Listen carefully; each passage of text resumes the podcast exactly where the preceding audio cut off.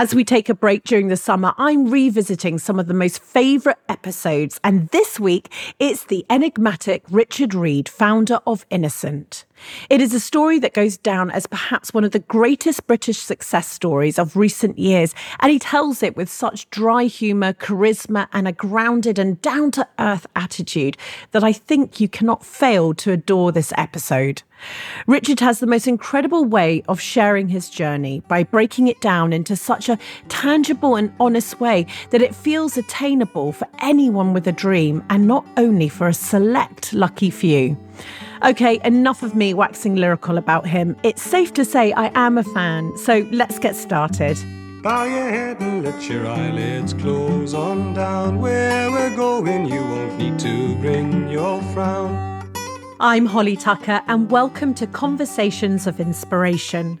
Back in 2006, I founded Not on the High Street from my kitchen table, and since then, I've gone on to launch Holly & Co. I'm the UK ambassador of creative small businesses, and I believe that having a business doing what you love is the key to a happy, fulfilled life. My dream is to help everybody start theirs.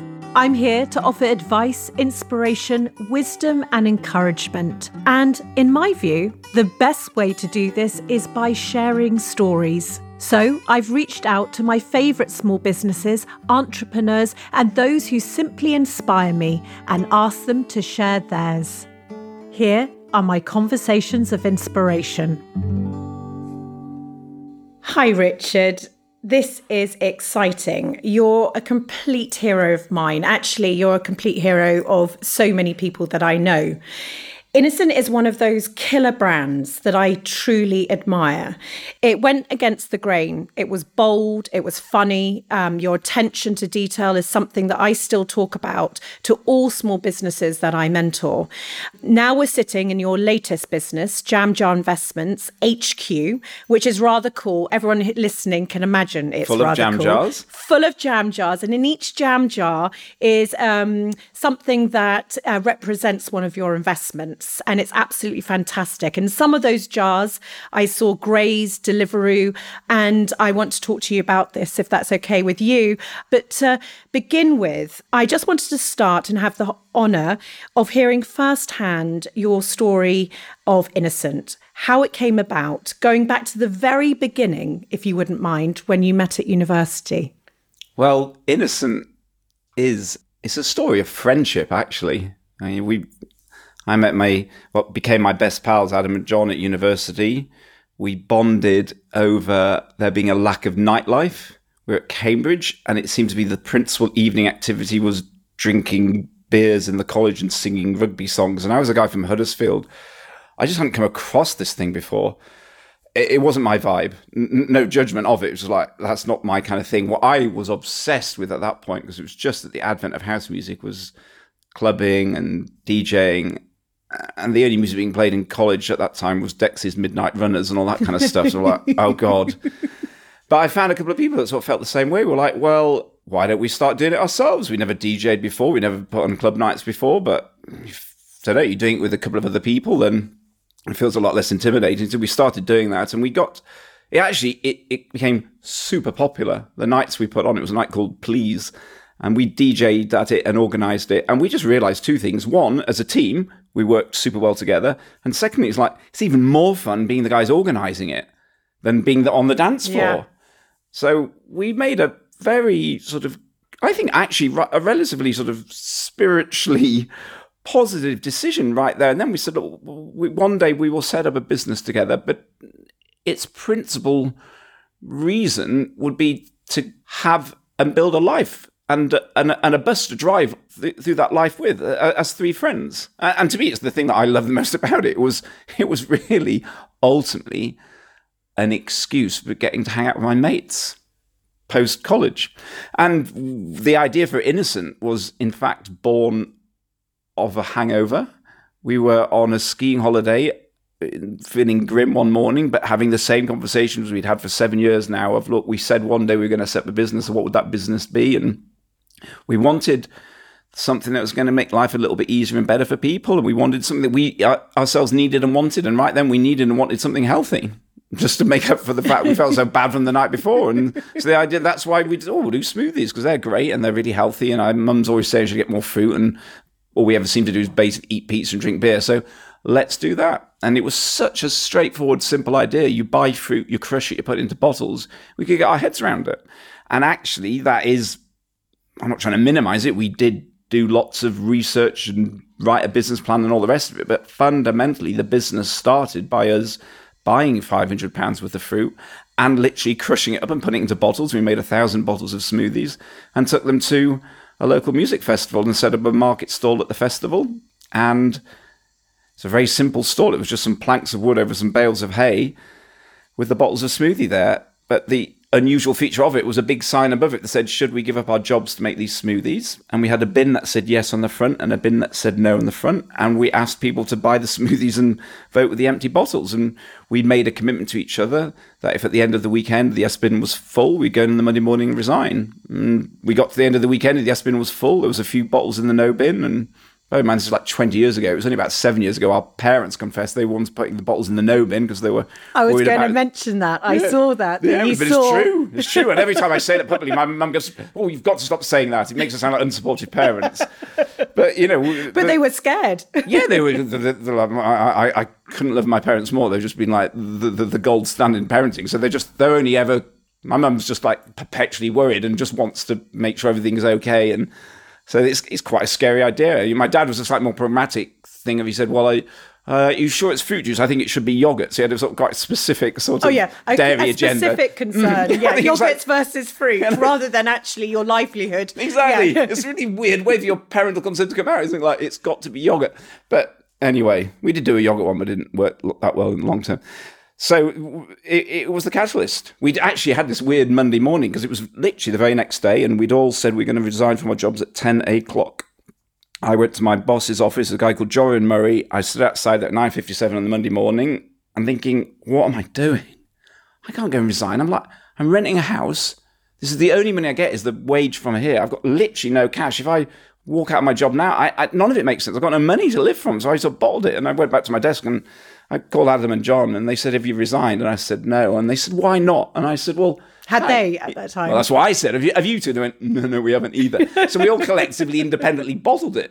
So then we all said, okay, at 10.30, we're going to go do it. And then so we went back and we did. And then, yeah, there's just this, there's what's that hippie phrase about, you know, once you commit, the universe provides. And I have to say, as I get older, I'm sort of starting really to believe in that. But also just in a very pragmatic sense, if you actually start doing it, then you've sent out the signal. It's going, I'm doing this.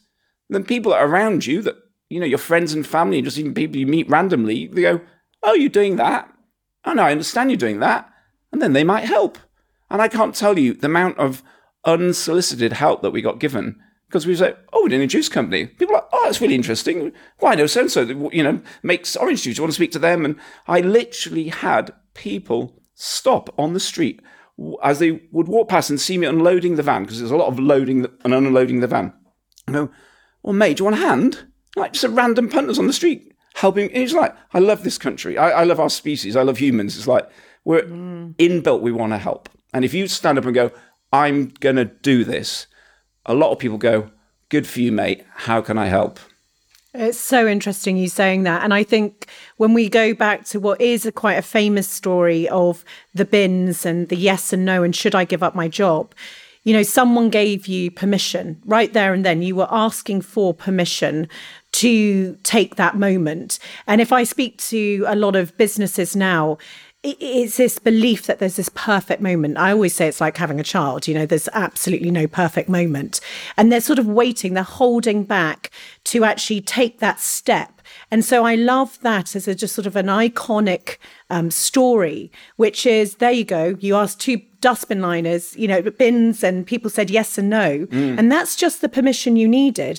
Obviously, you could have made that decision without it, but it just helped knowing that people liked the idea and it was an indication and that you could on 10.30 the next on the monday morning give up your job and i do try and push people to um, say well what would make you feel like you could give up your job what could make you feel and it's not necessarily a perfect business plan money in the bank the design design ready, the logo, the whole thing. It's actually just the momentum of making that decision. And I love where you're saying that the universe provided.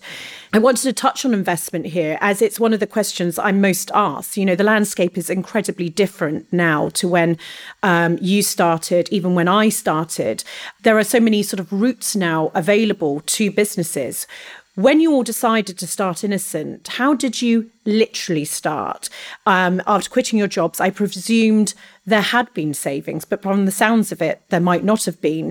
that was, was, literally the last. There was literally the last month's paycheck. So the last but, parts of the paycheck. So you know, where did you think that investment was going to come from? I, I, I have to say, we were insane. We thought it would take three weeks from having resigned to be up and running. Okay. it took 18 months. Yeah. We were mad. We just, we had, we actually had absolutely no idea of how difficult it was. And if we had have known how difficult it was going to be, we definitely, definitely wouldn't have done it. Yeah. The beauty of naivety. The beauty of naivety. Yeah. That said, the counterpoint to that though is if we had have known then how much the next 15 years and then subsequent having sold the business my life now how much it was going to be worth it to go through that brutal 18 months then i definitely would have done it if that mm-hmm. makes sense. Yep. but yeah oh wow were we unprepared for it? No i mean it's it's it's, it's, it's we have i've got no nothing clever to tell you. It was credit card debt. Mm-hmm. we were on the dole.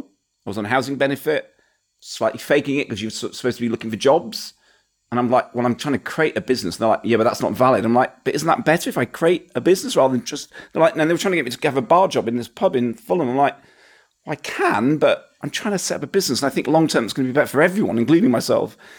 But anyway, so we did that for a bit and, but yeah, we, we got in debt. And that's the scary bit because it's getting, the, the, the launch date is getting further and further away and you're getting more and more into the, into the red. And, yeah. And why was it being pushed? So, what were those parts when I think about the audience that's listening, sort of, you know, that building bits of building a business? Yeah. Was it literally, I need a bank account, we need, you know, to be able to find the bottles for the juices, etc., etc. What was what was that that difference of timeline? Well, I think that we, that we saw, I mean, obviously, it's very, there's a lot to do with business. We saw there's three principal things one, we need to raise money because none of us have got any and we're not from rich backgrounds.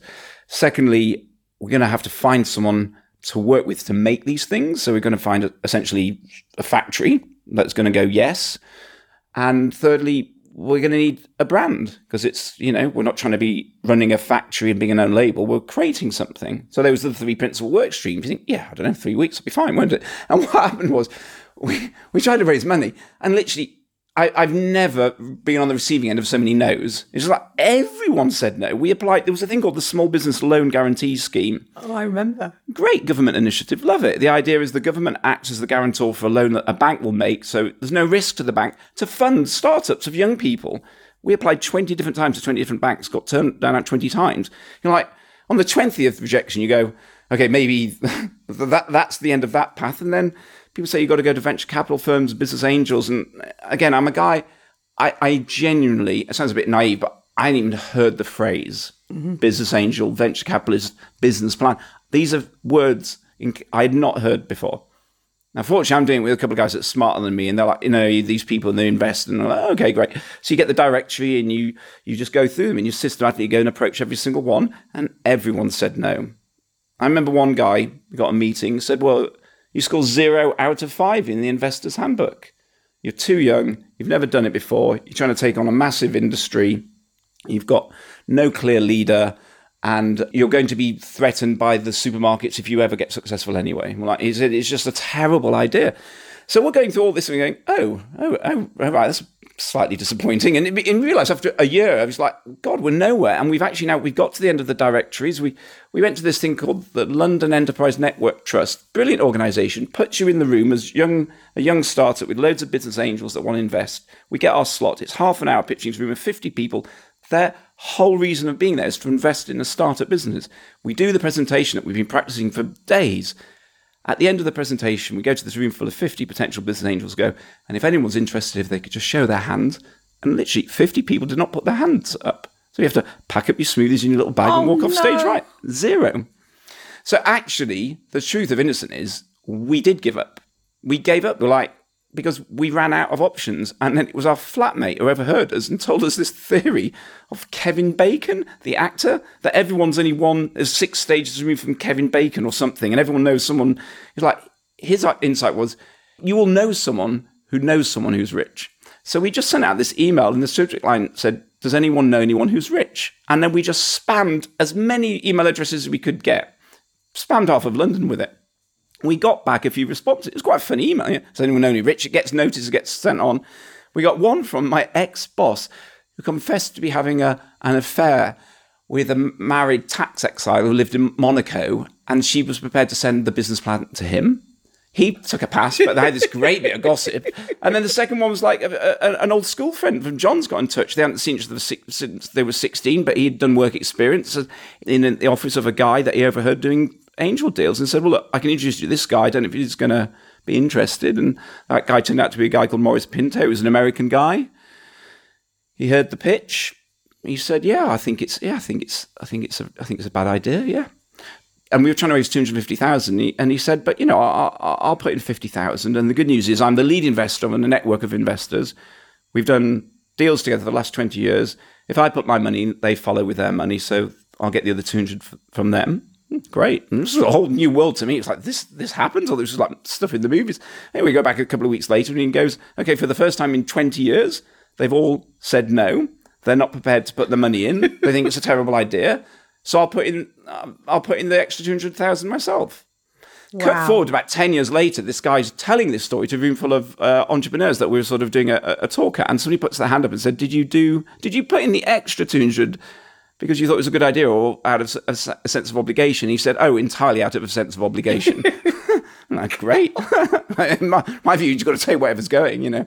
But without him, definitely no innocent. Without that stupid email, definitely no him. So I don't know. There's no secrets, is there? You can get lucky on your first go, or it might take you your thousandth go. But I do think this: if you keep going and you're prepared to sort of try different approaches, not just necessarily banging your head in the same way, but just finding, I don't know, yeah, just it's your if you spirit, give in, you've though. given up. It's your spirit. I mean, the the thing here is that you didn't give up. I mean, you did give up at one stage, maybe mentally, but you know, the passion, the energy was alive within you. And yeah. well, and you know it, what? It was it was weirdly. I was I was more. I was kind of partly. Was there's a very the the positive thing was.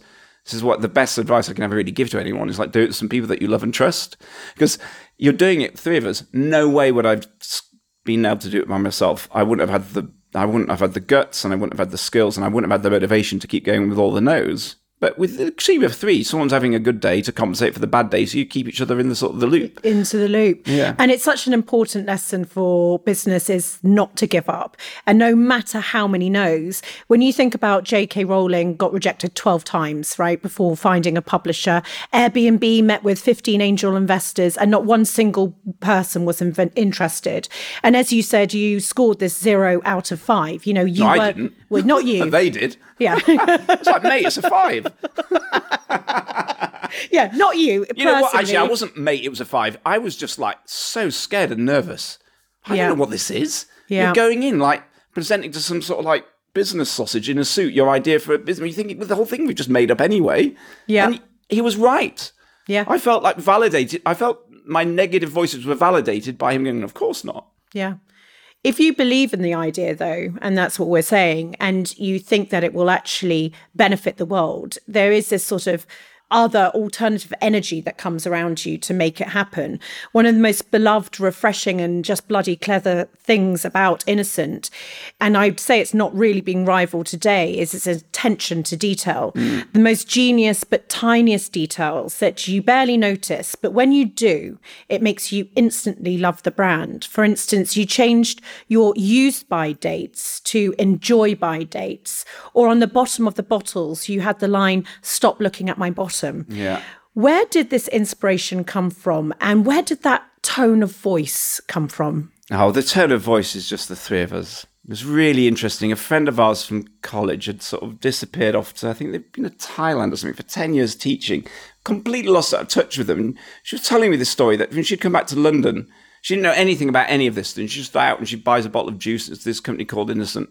She drinks it and she starts reading it. And she thinks to herself, blimey, this really reminds me of Richard, Adam and John. I thought it was an amazing thing for her to say. She's like, it was just the, it was just our It was just our sense of Wow. That's humour. And we just had to think like, uh, we just never understood why businesses get all really pompous and sort of being all sort of, you know, like sort of greater than. Yes. It's like, what are you on about? Grown up. Yeah, we're just, we're just, we're just humans having, you know, having a nice time basically. And just like, just speak to people like you speak to your mates, minus the swear words. That's what we said. That was the sort of the, the, the mandate. But I, I mean, you know, and in a funny way, I think it really helped. It also Mm-hmm. delivered for me some of my, my, my single most favorite moments, like that thing about enjoy by. We got into a little bit of trouble for trading standards, but because you're not you're not supposed to write enjoy by, you're supposed to write use by. So we had this whole like convoluted argument with them about if you don't actually use a fruit juice, it's the wrong it's the wrong word of the language. You don't use fruit. You know, you, you, consume it and enjoy it anyway. So we were like, okay, fine. But we used to do this thing which I knew was definitely, definitely naughty. We used to put fake joke ingredients on the labels. And then there was this one where, you know, it said on the side six strawberries, two bananas, Yes. one orange, and two plump nuns, right? It's not even funny, is it? It's just a bad joke. Anyway, I print this label, forget about it, it goes out into the.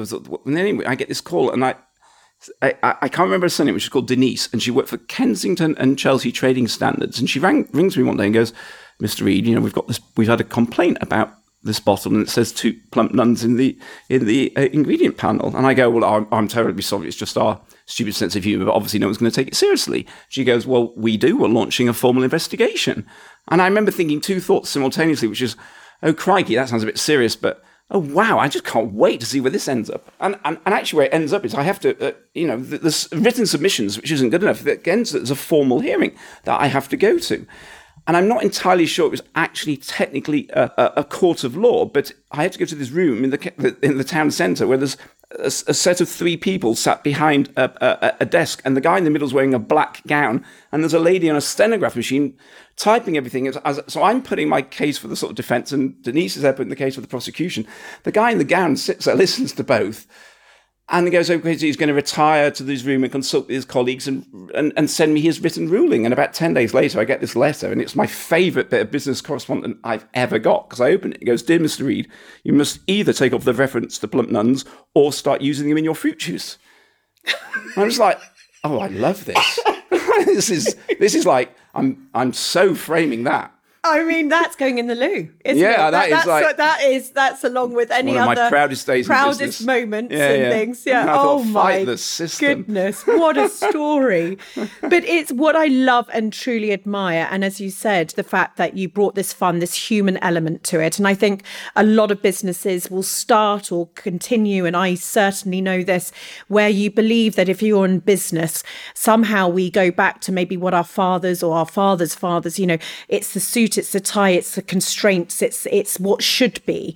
Whereas actually what you guys did was you connected with that customer. You actually said, Well, this is my customer, we're going to connect. You you called your offices fruit towers. And I mean, just for the fact that you called it fruit towers at a time where it wasn't all about beanbags and trendiness and Silicon Valley and all this sort of thing. Yeah, that we- yeah, actually we started you were you existed, exactly Exactly. So you were the guys that did this. You were the place that people wanted to work. Your values were strong, but you also looked like you were having the best time too. And I think it was at a time where Can I just say, yeah. we really, really were. It Yeah. was so much fun. I'm doing it with my two best mates. And the thing that we're building, and we had this internal house phrase, which was, we, we take the serious bit seriously.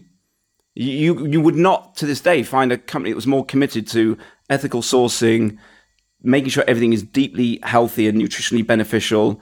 We got our entire supply chain to go to green electricity. We gave 10% of the profits to charity. We made every single employee a shareholder, so there was wealth redistribution. That stuff, health, ethics, we were like deadly serious about that. But you can take all that stuff seriously without taking yourself seriously. And doing things with a bit of lightness and humour, yeah, sure. But it can't be at the expense of. But my view was society kind of makes assumption if you turn up in a suit and tie, you're a serious, credible person. And if you turn up in a t shirt, you're not. I'm like, no, I think that's just a choice of whether you've got a weird piece of fabric around your neck or not. You know, it's it's it's your actions that count. It's what it, what is it you're physically making, and what is the way you're making it, and what are you doing with the proceeds of having made it. That's what businesses should be judged upon. And I have to say, and I'm not trying to blow a trumpet. You screen innocent against those criteria, then I think we get big ticks. Very big ticks. And it was at a time and i'm going to talk about that where this was not being done. You know this wasn't being done. But just on a little fun bit i was at a dinner party the other day and someone still and i remember uh, in the past people mentioned this. Just tell me about um, the banana phone. Just tell me that little bit of the story of what the banana phone was at innocent. Well, it was a banana phone. We just like call the banana phone, but it's a banana. I mean, it is literally look, no big deal. We found a plastic yellow banana phone down one of the tech shops on Tottenham, Tottenham Court Road. I'm like, oh, we've got to have that. So that that was the consumer phone line. People would ring, and you pick up the banana phone and speak to the consumer because it always said on the side of the bottle, either pop round to Fruit Towers or give the banana phone a call. And I, if I believe anything, congruency. You have to, what you think and what you feel has to match what you say and what, you do. Innocent is in no way a perfect entity, but it was always that. There was a congruency. It was about nature, health, ethics, community. The way we purported to the world was the reality. And that's why we could have a literally open door policy to this day that anyone can go around Fruit Towers and they will be welcomed in without an appointment to see it because it's your business as much as it's ours. You know, we are the customer, the customer is us. Without the customers, we're just some very strange people with a very expensive fruit crushing hobby. So it is entirely dependent on people buying the product. So why wouldn't you want them engaged? You have to listen to them and make sure that what we're doing is what they want. Otherwise, you're not going to have a business.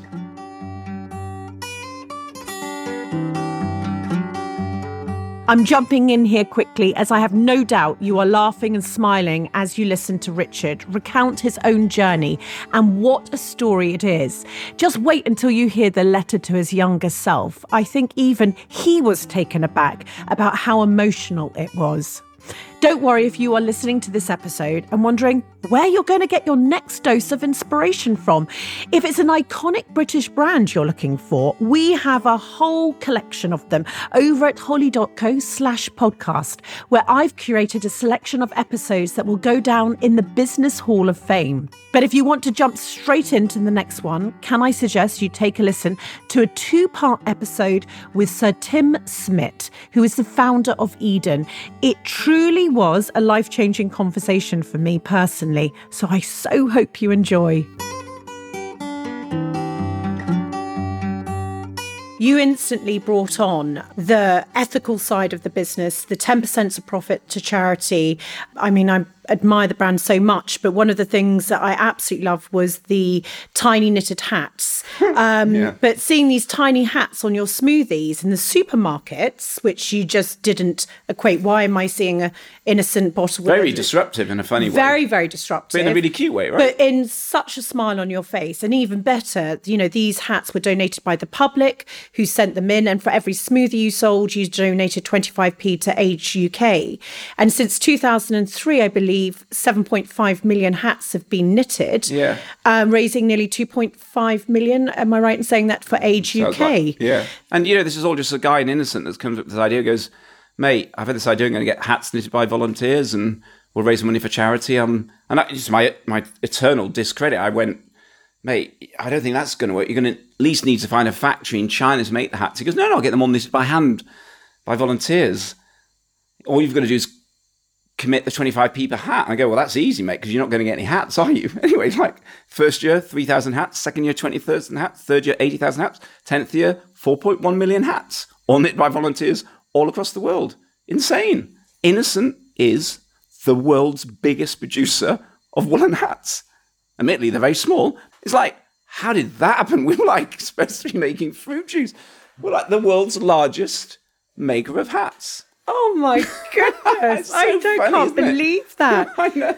But it, it, the, the fact is, is that you listened to that employee that came up with that idea. You oh, might have- innocent. you- You, were allowed to just, just like, don't, don't ask me for permission. You, you know that phrase, don't ask permission, ask for forgiveness. It's like, don't even ask for forgiveness. If you, if you, if you've got a good idea and it's in line with the mission and the values of the business, definitely try.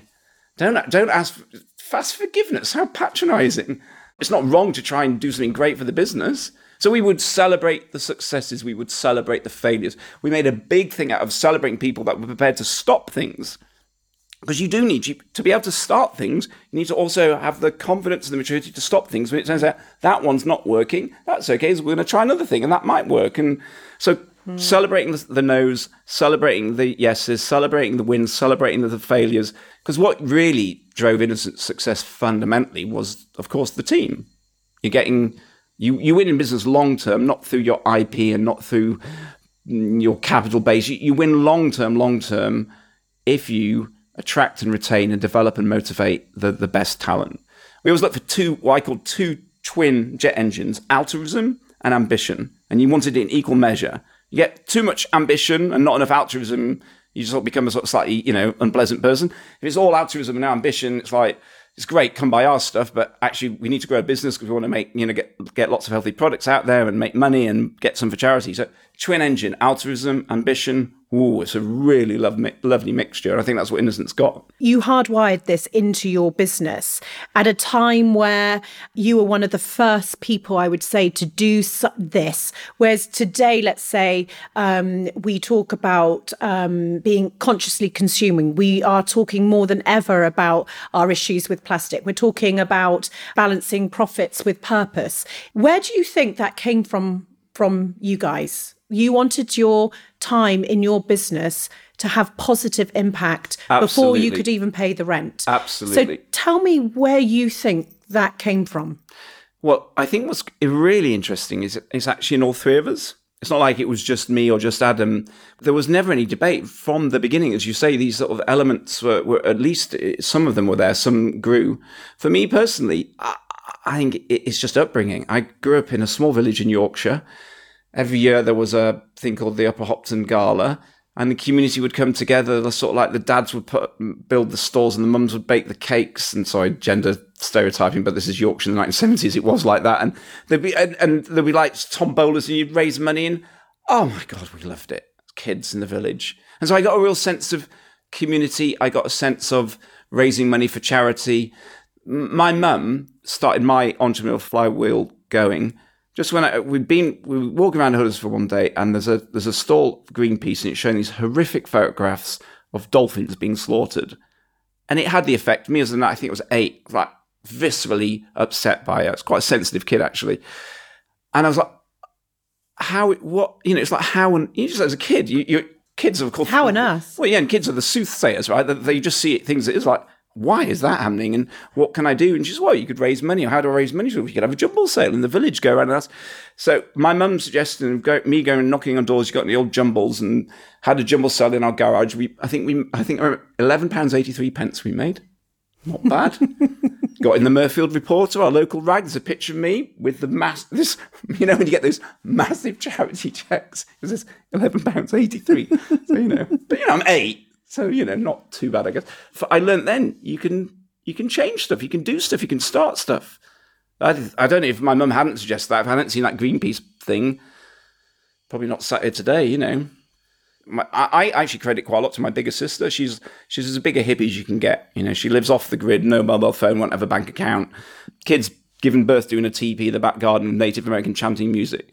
But she is like one of my friends described as a hug manifested as a person. She's just so loving, sees the positive in everything, and is just like having that just 18 mm. months older than me, just this constant sort of loving and actually a very perceptive sense of things aren't quite that what we see. I remember I remember when I started Innocent, she sent me this magazine clipping from one of her sort of crazy hippie magazines. And It said that all cars on the road today could run on vegetable oil it's just the oil companies don't want you to know that. And she sent me this thing, and I remember thinking, I feel sorry for my sister. She's so naive. She thinks that's actually true. 10 years later, I'm literally outside Fruit Towers with these massive tubs of vegetable oil, tipping them into our, our, our vans, going, it's true, they can. So sometimes I always thought mm-hmm. the, the, hippies are actually the people that are ahead in society saying this is where it's going, this mm-hmm. is what we mm-hmm. need to be aware of, this is the stuff that's great, this is the stuff that we should be trying to reduce and so I'm I'm I'm a big fan of like organisations like Greenpeace. They are sort of lobbying. They are the grassroots marketing organisation for Planet Earth, saying because all the people in suits, they're going, no, we're not. No, we're not mm-hmm. doing that. We're not dig- No, we're not doing that. It's fine. Those chemicals are safe. It's mm-hmm. like, no, they're not, mate. Mm-hmm. So I, we need the hippies to sort of ring the bell. You look back at that influence that might have been in your home. And you actually think that that subconscious was absorbing. Mm-hmm. I'm aware that. of it, yeah, And yeah. so now looking back, you can connect those dots. But before we talk about your latest business, you had a huge, monumental success with Innocent. From an outside perspective, it can often seem like an overnight success story. But my aim with this podcast is to bring to life the amount of utter sheer hard work, the complete shitstorms that have to be dealt with, battled through to grow a brand, and to talk honestly about the huge ups and the monumental downs.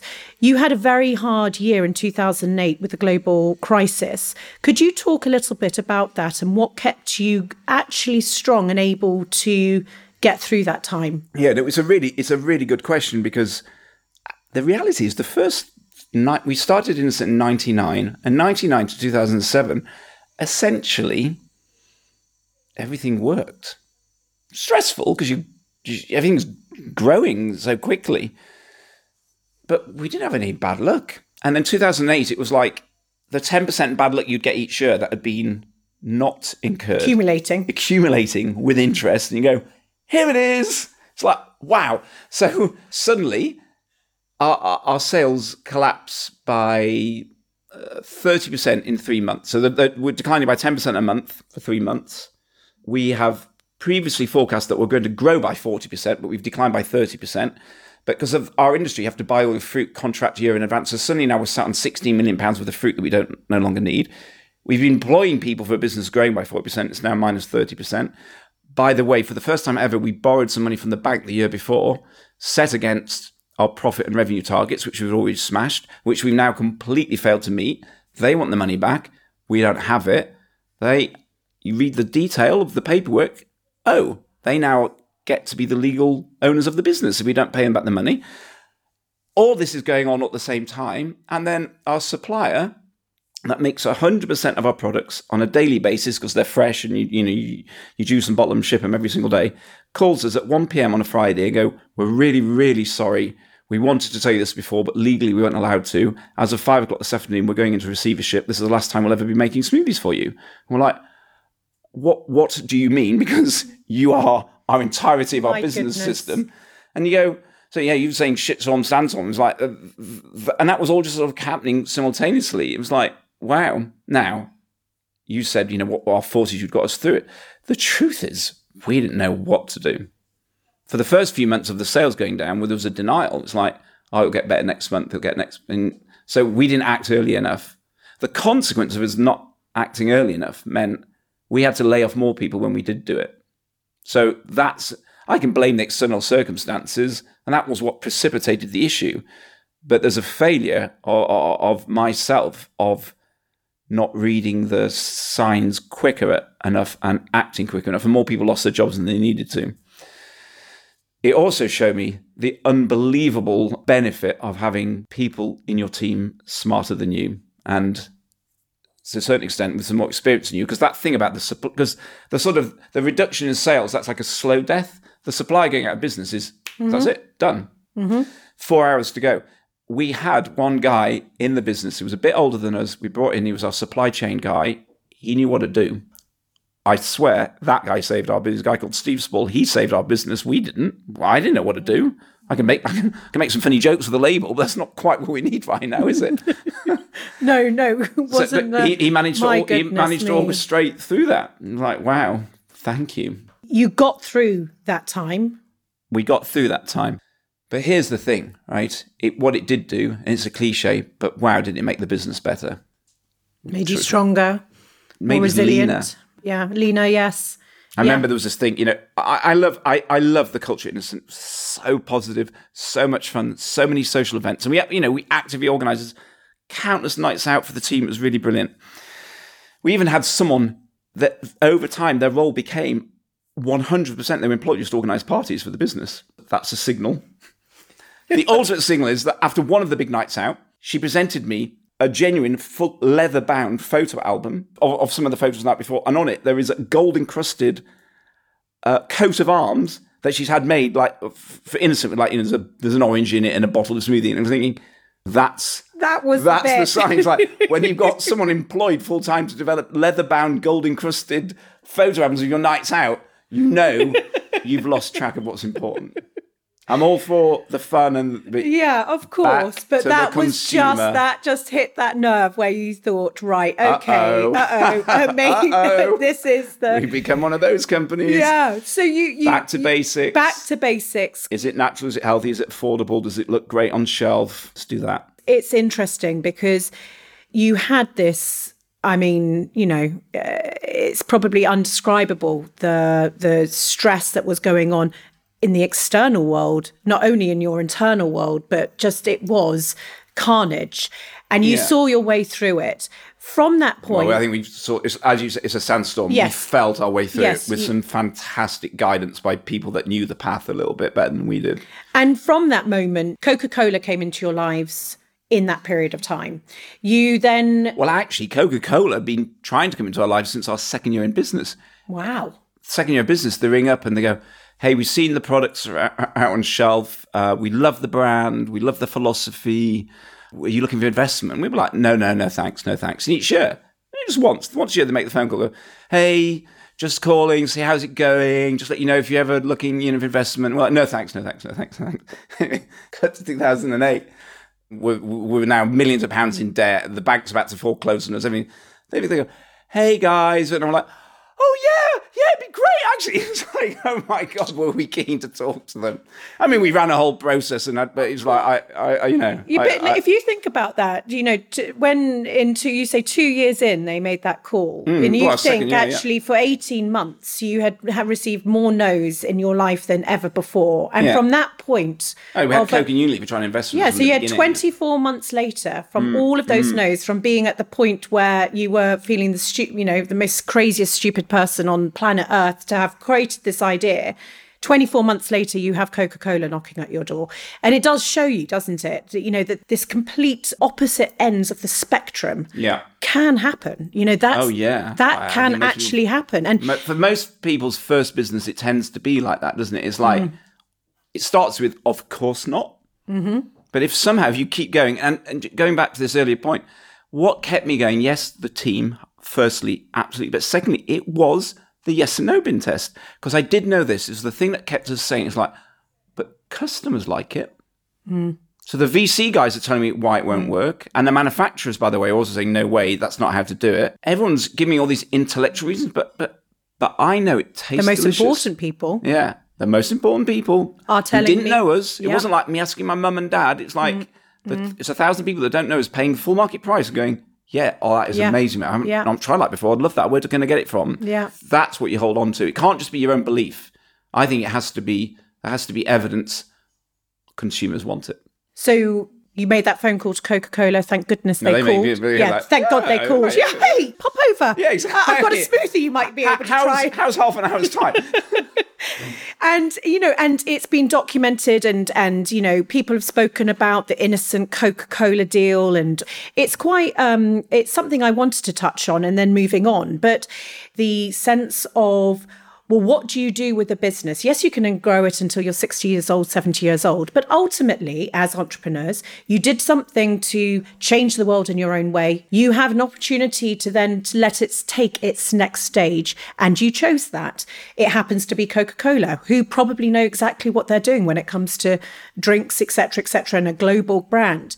How did you feel about that time? Because there there is this sort of outside perspective of oh gosh you know Selling doing out. it selling out but you want to say to someone well to start with that entrepreneur who got a billion no's if they can say, you know what, I can say to myself that I'm going to be relatively okay for these 15 years I've killed myself, I'm going to be relatively okay for the rest of my life. Would anyone else say no? Secondly, if you can put it into a position, that business into a position where actually it can take on that next stage of its journey, again, would anyone say no? So I think if you put yourself in actually the shoes of those three guys that just built a brand, would you say no? And I'd love just to hear that perspective of what that time was like. And was it was it a sad period of time, an emotional period of time? Well, the, the 2008 was a scary period of time. The the doing the deal with Coke, what it actually the, the, the situation precipitated a need to raise some money. Right? It's it's that straightforward. We owe millions of pounds. We don't have it. The bank's going to foreclose if we don't pay it back. We need some cash. How are we going to get cash? You've got to sell a bit of the business. And that's the pretty black and white. Pretty yeah. black and white. So we run a process. You know, we appoint a person who's you know running the process. We launch the prospectus for investing in the business on September the 14th of 2008, the day that Lehman Brothers goes under. And I remember the guy, our advisor, going, Congratulations, guys, you're starting a fundraising process on the worst day in financial history. What actually happened was really indicative most of the big companies, because by that point, every single big company in the past had contacted us to say they wanted to invest. Most sort of came in to hear the plan, but didn't actually offer. A load of VCs at the previous year had been like massively like positive about the business. They came in and heard the, the sort of the pitch and put in brutal offers. One was subject to stopping paying the 10% of profits to charity and paying to them as a dividend. Another one was us be take you know forgoing shares and becoming sort of managerial with them giving the right to, to fire us and brutally low valuations. Coke's view was this: like you're having a bad year, but we've been through two old wars and three depressions. It it it'll come back. We fundamentally believe in the brand and the philosophy, and they were like, "Yep."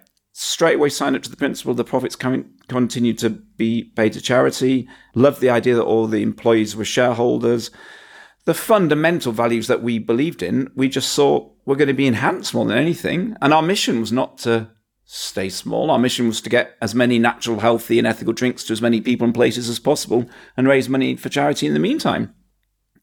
They were a very safe harbour to go to and one that we've to this day have a fantastic relationship with. Their one condition on buying a small bit of the business is that at some point in the future they could have the right to acquire all of it, because otherwise their view was, well, what are we going to do with a bit of a juice business?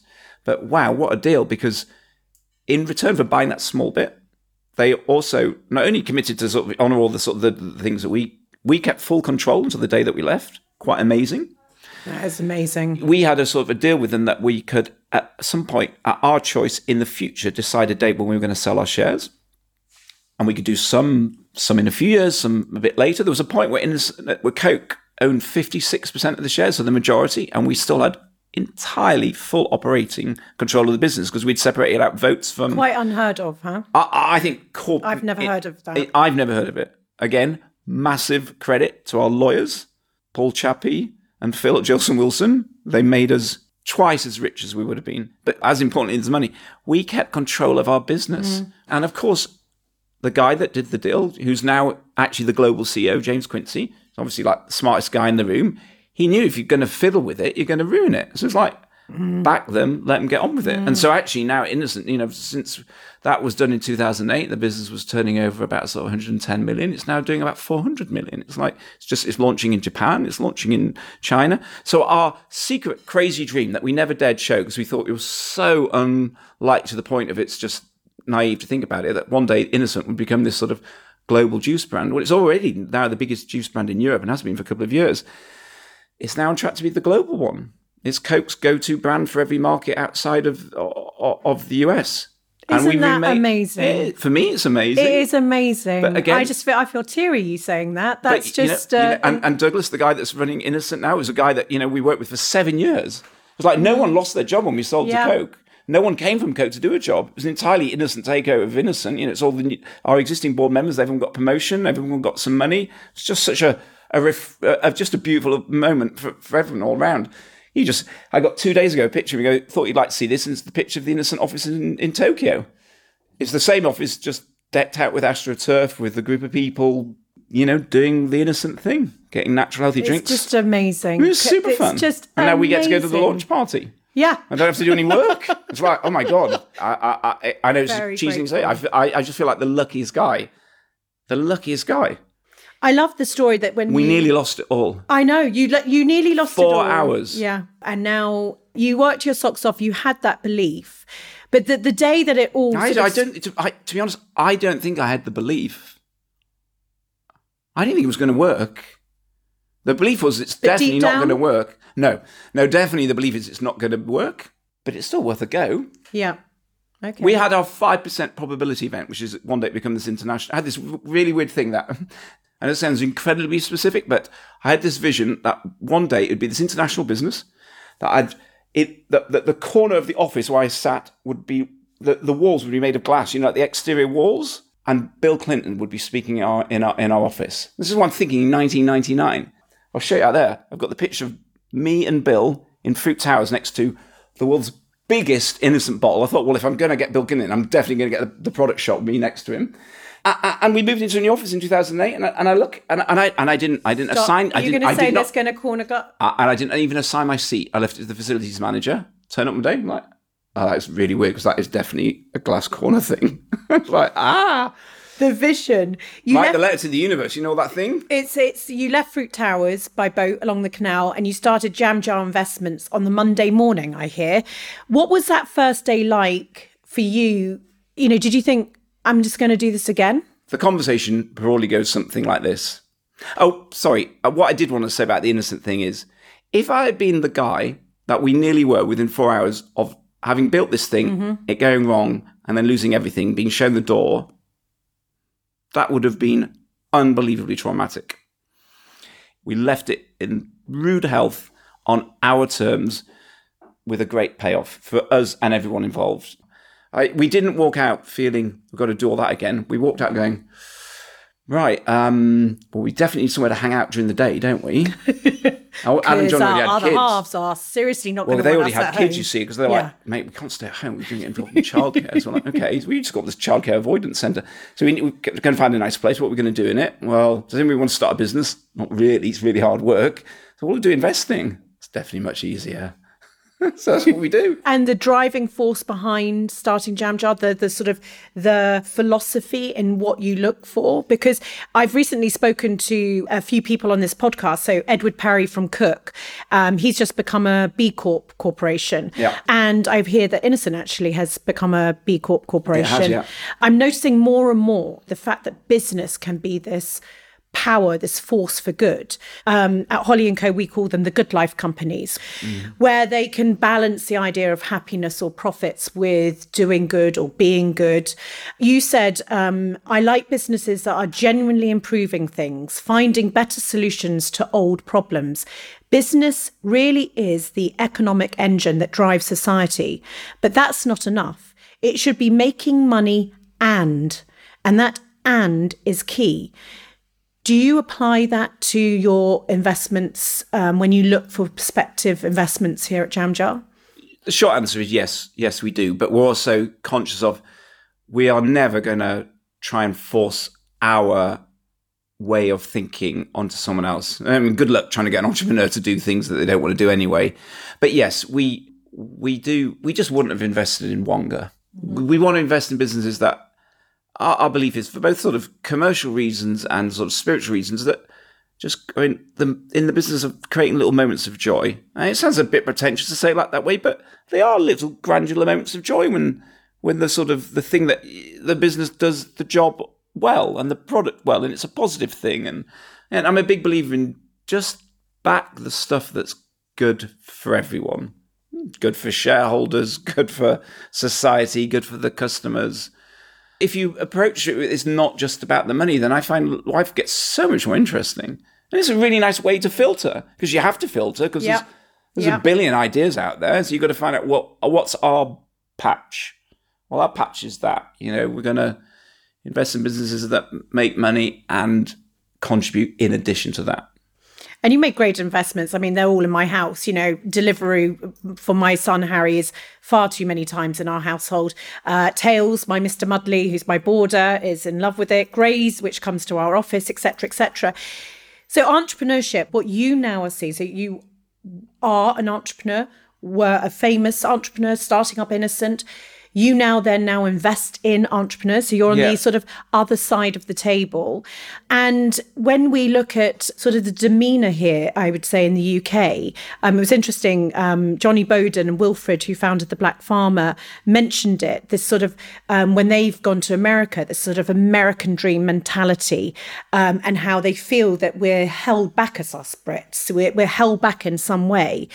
What have you seen? And would you believe in that? Or do you be- agree in that statement? Or do you feel that the age of entrepreneurship is upon us and that actually it's never been easier to be an entrepreneur? You look back to when you started richard and it's very different to today. But that spirit has that spirit changed? When I was a kid, right, the archetype of of a of a businessman or entrepreneur was Arthur Daley, yeah. Right? Arthur Daley off Minder or like Del Boy. del boy yeah It was seen as a slightly dodgy thing to businessman, entrepreneur, a bit dodgy. I actually, I think uh, society just evolves, doesn't it? But there are things. I think Branson made a massive difference personally. Branson, in my world, is the first guy that made business cool and hip and sexy and countercultural and fun and different. To a certain extent, he's sort of he gives you the license. He, he's underwritten a license for the um, other entrepreneurs to do it with a bit of joy and you know, innocent. Ultimately, he's not original. Innocent is we've stolen a thousand different ideas. You know, as I said, from Upper Hopton Gala via Patagonia, the company that does the ten percent of profits to charity. You know, we, we we steal everything and then we repurpose it and make it our own. And I I just think that there's there's just never been a better time to be an entrepreneur. And wow, there's never been more need for it. Because entrepreneurs are the yeast through which society grows its bread. It's how change happens, it's how things are better. And entrepreneurship, I don't mean just in a literal business sense. I mean being entrepreneurial, taking on a problem, solving it, wanting to make things better, collaborating. Come to understand this about the, the world. If we want a good future, we're going to have to learn how to share in it a little bit better. And uh, entrepreneurship is what I love about it. And it's what I love about investing, actually. It's a deeply collaborative yes bit of the world. There's so much more opportunity for entrepreneurs if there's already lots of successful entrepreneurs. Same with investing. Much better to invest alongside another investor than like, oh, I don't want to, you know, I want it all. It's like, no, much better to have a, a wider set of talents and experiences sat around Yeah. the, the table. Yeah. I think you can do it now at any age. I get really excited about 15 year olds doing it. When you see that seven year old kid who's making 23 million by, he's, he's, he's Google's number one income earner. Uh, by the way, age seven, I was selling, I was selling jars of perfume in inverted commas, which were actually in jam jars, funny enough, Yes. which was just with rose petals and water at 2p a go. But then How- I know of 70 year olds starting businesses. Yeah, it's like, it's for it's everyone. It's isn't the it? equal opportunities Yeah, employ. It's, like, a have you- state of mind it's a rather sta- than it's a anything state of mind. Whereas before we used to look at the the who you were, what you were, etc., etc., and then allow you to do it or not. Whereas now it's a state of mind, and we have that we have that incubator now, which is us as society. Yeah. recognize it, we support it. Crowd, more. literally, we literally crowdfund it. That um, didn't. That wasn't a thing. That didn't- it literally didn't exist 15 Don't years we wish that was a thing at some Oh, point? we wish that was a thing. I wish social media and crowdfunding had been a yeah, thing. I know. It is a phenomenal. I could carry on forever and ever, but I know you've got a lot of things to get going with.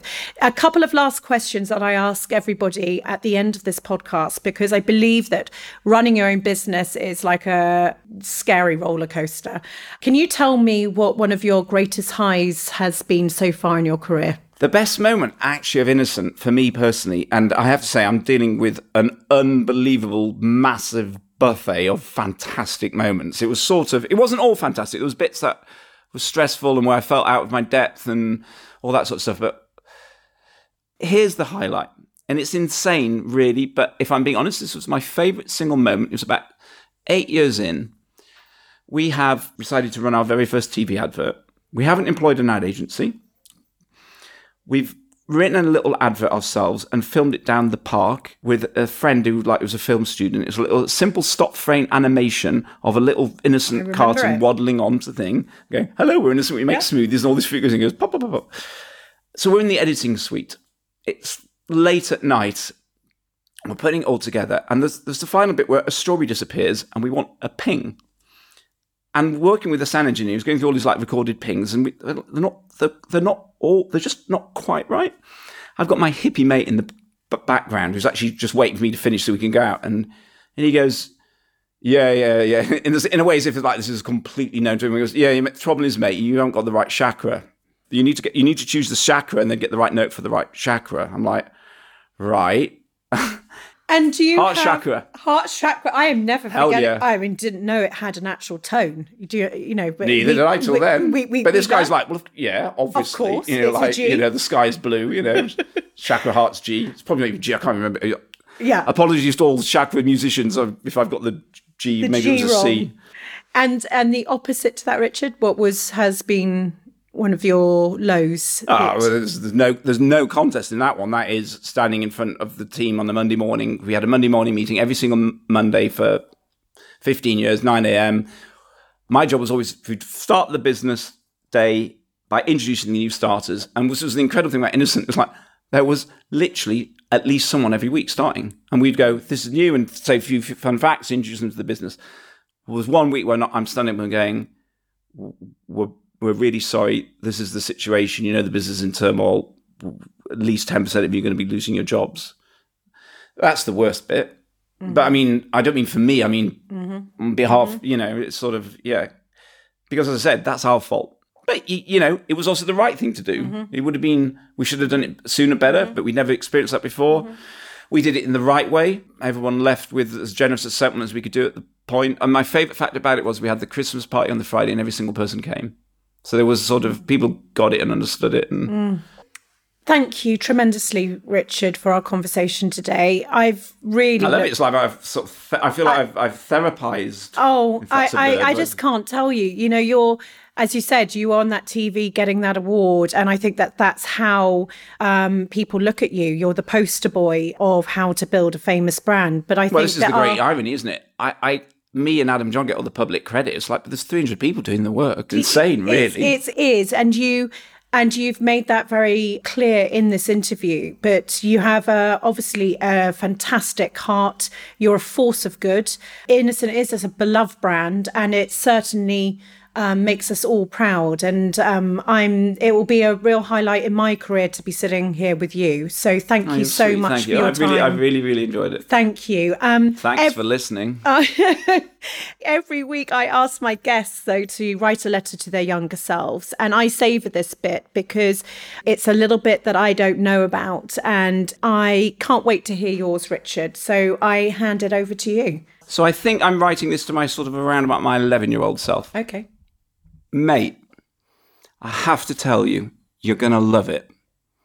Your life. I know right now you're feeling lonely and upset.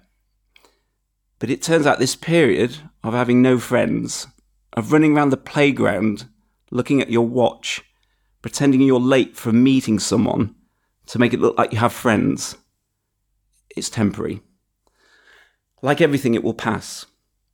And if you continue to endure the discomfort and put yourself out there, it will pass more quickly. You are by nature an open, friendly, thoughtful, loyal, and adventurous person.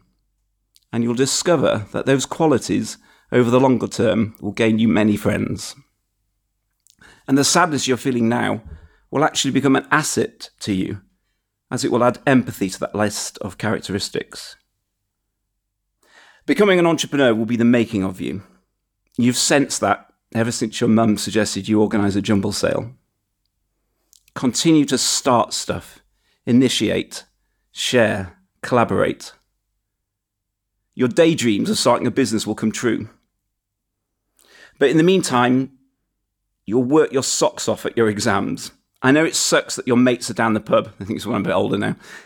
And you're sat in a caravan in your driveway revising but it's a deal that pays off. You realize as you get older, there's a decade for everything teenage years for learning, 20s for partying, 30s for working, and your 40s for family. And that will be your best decade yet when you become a father. It'll be later than you expect, but worth the wait. And the freedom you have from having started and sold a business means you'll have time and the kind of life that allows you to spend lots of time with them every single day. That is going to make you very, very happy. You also learn not to care about what others think. Not in a callous way, you'll remain thoughtful and generous to others, but you will have learnt to ignore the negative voices in your head. They're talking horseshit. Do everything for positive reasons. Your only regrets are going to be when you acted or didn't act out of fear. Fear based thinking gets you nowhere.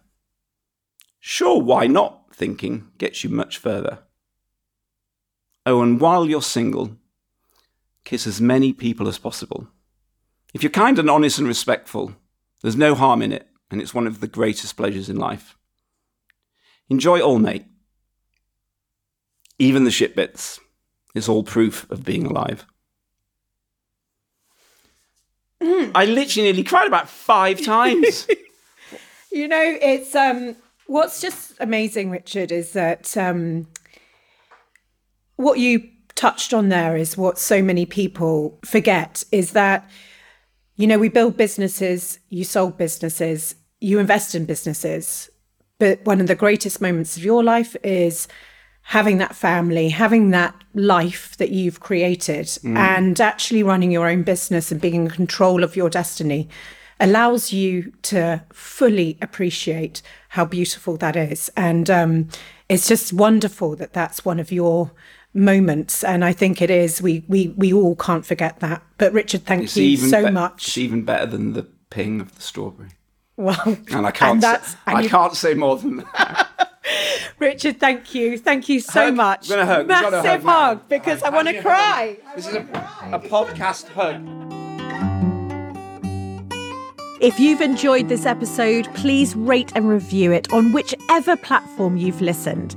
I'd love it if you could spread the word by sharing this episode across your own social channels, empowering even more people to build a life they love.